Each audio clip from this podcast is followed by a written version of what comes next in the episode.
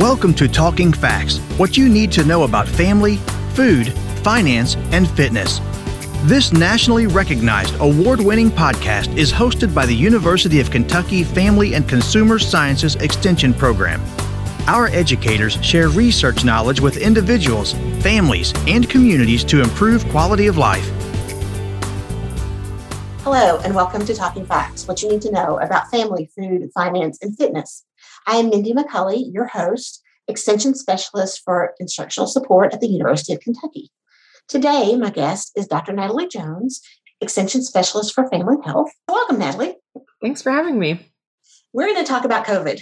Yes, it has been the coronavirus pandemic, I feel like, has been a numbers game from the beginning, and it's been something that's evolved over the last two and a half years.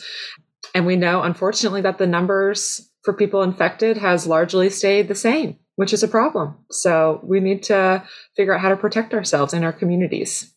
I guess I don't even know which number of variant that we're on, but we have been through lots of different iterations of COVID since March of 2020. So, what are the variants that we're dealing with now? Yeah, so currently, right now, just for rec- recording processes, also, we are in July of 2022. So things will change probably.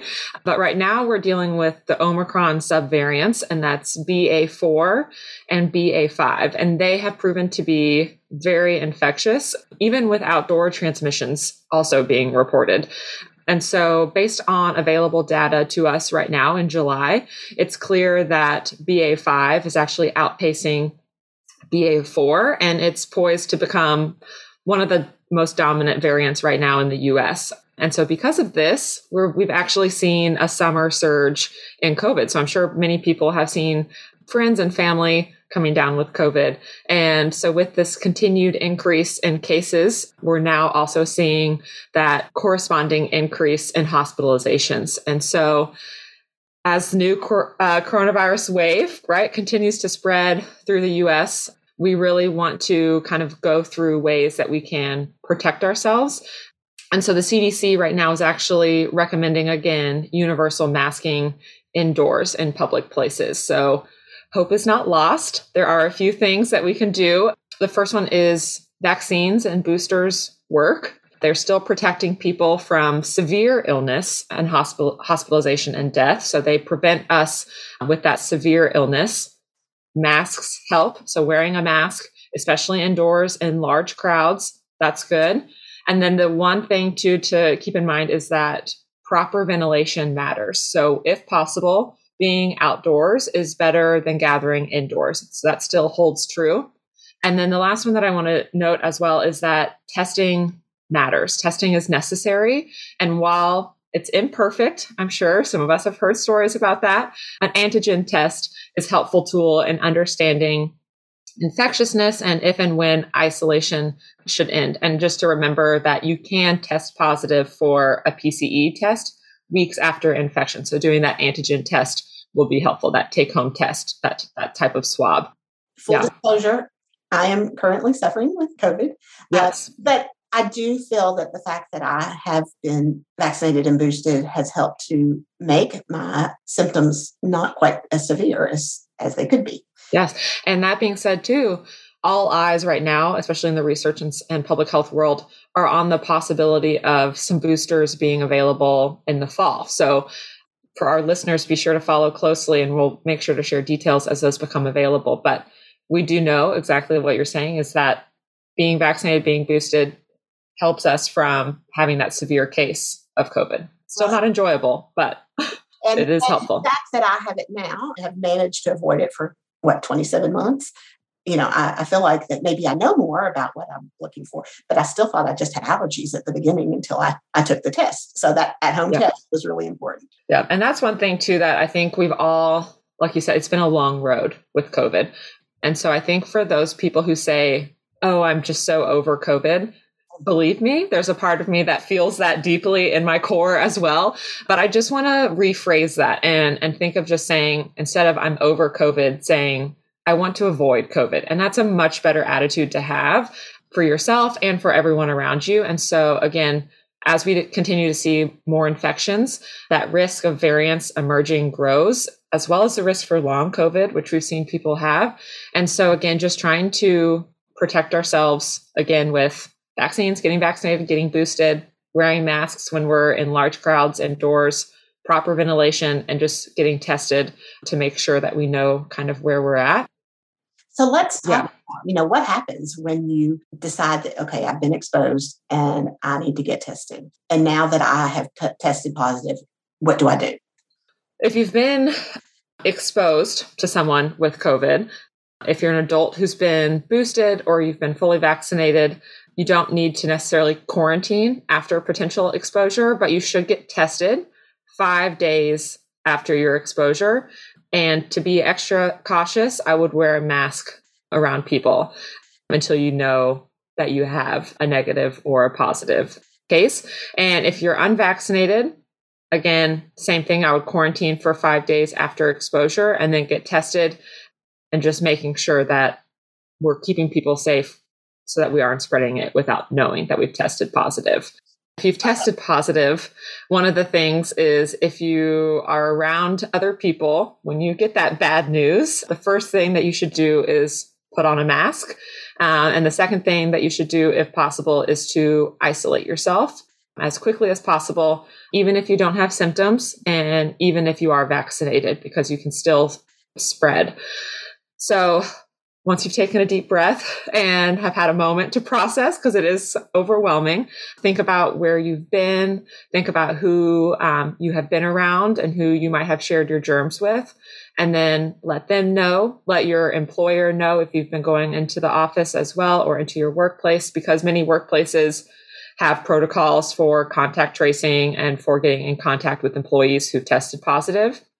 So again, alerting people who you've been around, going back at least two days before you got tested or when you started having symptoms.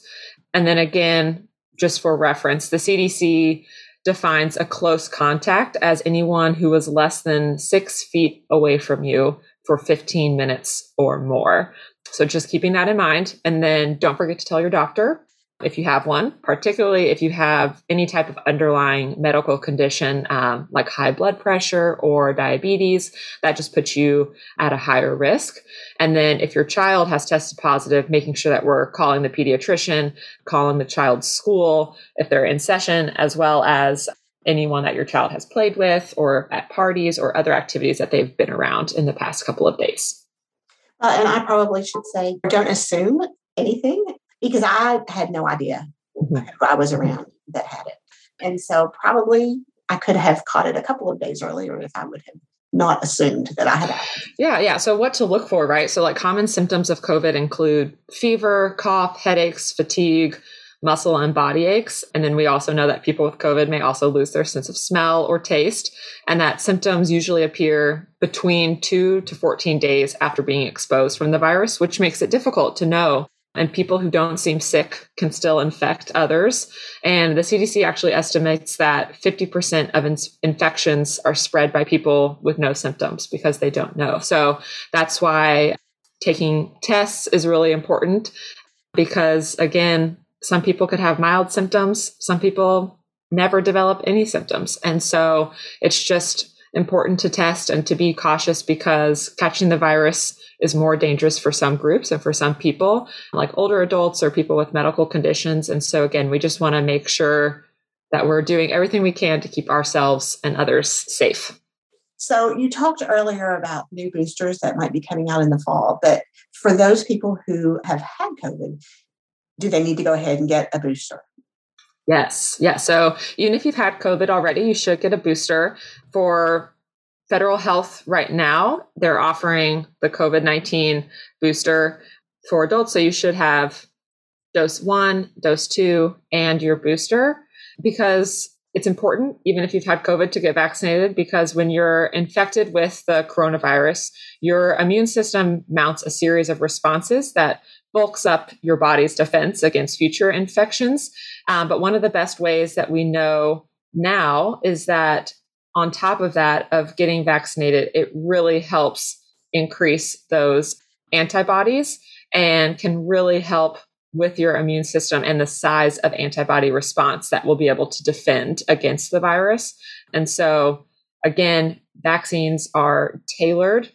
They are instructions for your immune system to use in the absence of any distractions, such as an active infection. And they, again, just really help with that strong antibody response reminds the body a booster shot right is going to remind the body to pump up its defenses even faster than the first and the second shot um, within a matter of days. So it's really important to make sure that we are staying vaccinated when that rolls out for for us. But right now most adults under the age of 50 should be able to get those two doses of the vaccine as well as that first booster who is eligible? Let's just move right on into that. Yeah. Eligible for that second booster shot.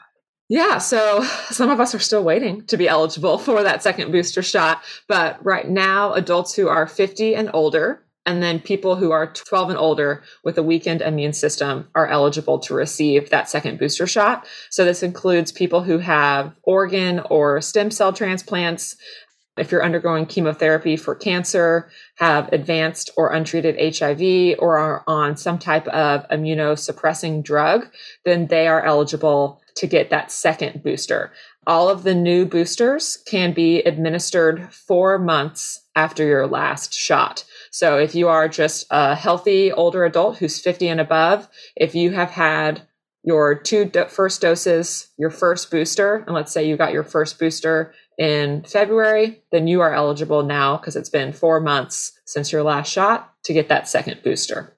And again, one of the benefits and the reason why we want our older adults to get that second booster, that additional shot, is that the immune system tends to weaken as it ages and doesn't produce the same quantity or quality of antibodies as it did when it was younger. And then on top of that, older adults often have other medical conditions that take up the body's attention and putting them again at that higher risk of a severe disease like COVID. So if you've had COVID, is there a time period that you need to wait before you get that booster or Nope, it still once stays you're cleared to go out and out, then you can go and get the booster. Yep, exactly. Okay. And I know because I recently had some other medical tests that they asked if I had been boosted recently, and then they asked me to wait six weeks after those those tests if I needed to be reboosted, which I didn't at that point. You know, that's something that you also need to let people know if you're doing other Mhm. testing or doing other screenings that maybe you need to let them know when you're Yes, and that's a great point is just to always have that open communication. If you have a regular physician or if you have a healthcare provider that you're seeing, being totally transparent about your health status. And that includes vaccines as well. So making sure that we are communicating and asking questions to see when and if we can get vaccinated as well. So let's talk about kiddos now. We know that for a while now, kids 5 to 12 have been eligible for Yes. vaccine and the booster. What about those little bitty ones? Yes. So super exciting. COVID vaccines are now available for kids under five, which I know for a lot of my friends who have young kiddos, this has been like a sigh of relief and that they have been very excited to now be able to get their kids under five vaccinated. And so the first question here is that I get a lot is why should I vaccinate my child against COVID? I'm going to tell you, COVID is still a risk for young children. We can predict which children will have severe illness from COVID infections. More than half of children who have been hospitalized don't have any underlying medical conditions. And we can now prevent that, right? So vaccinating children can help them stay healthy, can keep them in school, and again, can help avoid further disruptions in our routines, which we have seen throughout COVID, especially with these young kids. So knowing that it can help with that as well as COVID vaccines are so safe. So just a little bit of background for this is that the COVID 19 vaccines for children under five went through clinical trials that included over 9,000 babies, so infants, and then more than 10 million children that have been vaccinated against COVID under the age of five. And now we have all of that data for children as well that are five through 11 who've been vaccinated. So, again, just like adults, the vaccine might cause some mild to moderate temporary reaction, which are not dangerous. And that, again, there could be some reactions in terms of you know, injection site or fever, um, some muscle pain in the arm. But these reactions are good. And that means that your child's immune system is working to protect them. So we want to make sure that we're getting them vaccinated, being honest with them about the shot, but then also knowing that even if your child has already had COVID, we want to get them vaccinated for COVID. Same with adults. So even if you've already had COVID, we want to make sure that we're still getting vaccinated and that prior infection does not protect as well against getting infected again, especially with newer variants like Omicron. Um, getting vaccinated provides that boost and protection without the risk that comes with actually getting infected. So, if you're interested in getting your child vaccinated, again, parents and caregivers can visit vaccine.gov or call their pediatrician to find out the nearest available COVID 19 vaccine option for their child because this is a really exciting moment that now everyone has an opportunity to get vaccinated if they choose. Well, and that that just is going to make us all healthier. Yes. More people we get vaccinated, right? Yes. And anytime that we can prevent our children from suffering, I say go for it. So please, if you have a child, then recognize that you have the ability to get them vaccinated. Yes. Anything else that we need to add before we wrap up, Natalie? Yeah, I just think again, it's important to make sure that we're doing everything we can right now, especially as we are seeing this surge, because re, re, um, researchers expect that this surge that we're seeing could last through the fall. Um, and that means that we have the opportunity to change that if we kind of reevaluate and make sure that we are focused on our individual and community risk by getting vaccinated, getting boosted, knowing that those will work to help protect us, wearing a mask, especially when we're indoors, making sure that if possible, being outside with people, that proper ventilation, and then making sure that we're getting tested regularly, especially if we've been around crowds and been in groups as well. So testing is necessary to keep us safe. Natalie, thank you so much for having this important discussion today. Yes, thank you so much for having me. And if you are just tuning in, you are listening to Talking Facts. We are available on all major podcast providers.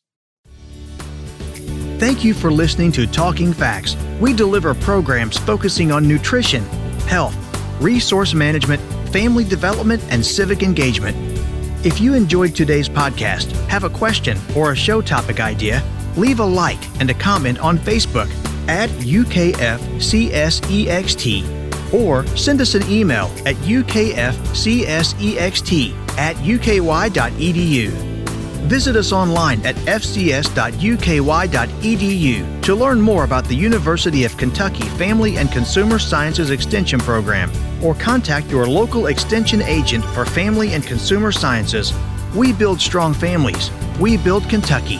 It starts with us